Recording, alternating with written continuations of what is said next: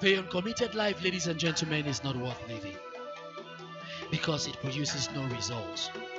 If you've never been committed to anything, then I bet you all the results you've been getting in your life are results that you don't want. If you've never thrown yourself into anything, all the results you've gotten in your life are results that you don't want. And one thing you should know is away with the fallacy away with the fallacy that if something is mine, I will let it go, and if it comes back, it is mine. Very big lie.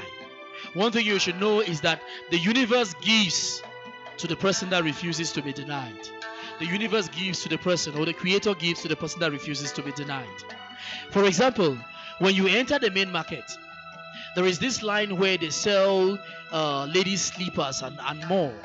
When you get into that market, and you are just passing around that line, if you see how these guys hustle to bring you into their shops, you will have a feeling of what commitment actually is.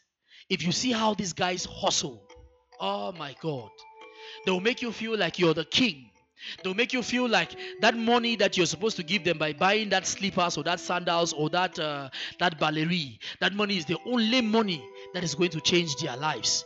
That is commitment. That is commitment. So we don't know what commitment is, get into the main market. Get into that line where these guys sell sandals, they sell ladies' shoes and all that.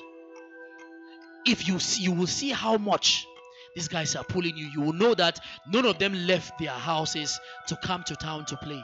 They came because they were committed to making money. They were committed to making sure that ladies and more wear something good and they were committed to providing for their family. So if it means them doing the uncomfortable thing to pull you to their shop, even at the risk of being insulted, even at the risk of being slapped, they are willing to do it. That is a typical example of what we call commitment. So ask yourself, how much commitment have you put into yourself? How much commitment have you put into your dreams and your goals?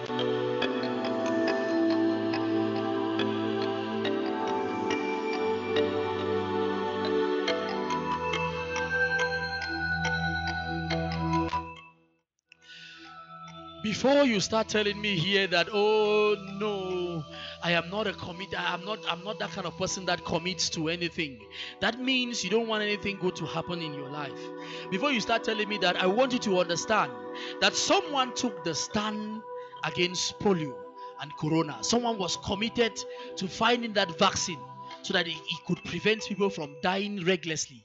And that person finally succeeded is it HIV AIDS? Someone took the stand to find drugs. Someone took the commitment to find drugs that will either cure the disease or will make sure that those who have it can live longer, can live normal lives.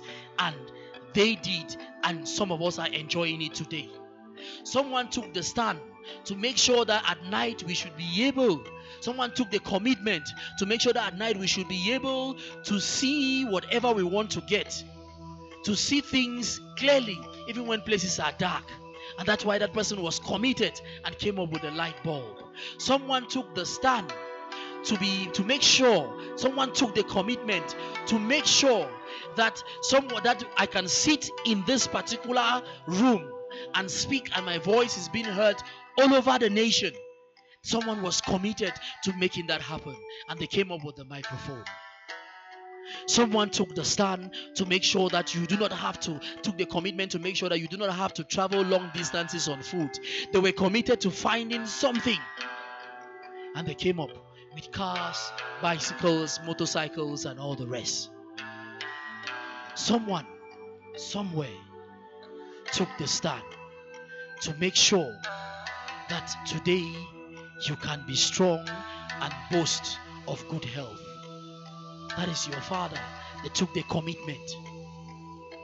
So today, before you tell me you cannot commit, ask yourself, what are you contributing to humanity? What are you contributing to, to humanity? Because once you cannot commit to bringing something, something that might not only benefit just you, but will benefit other people or benefit your generations to come, then you're living your life as a generational thief. So endeavor to commit to produce something that is not for you. Because when you start producing or committing some or doing or commit to doing something that does not benefit just you, that is when you're living your purpose. That is when you're living your dream. Mami, hotani, hotani, hotani.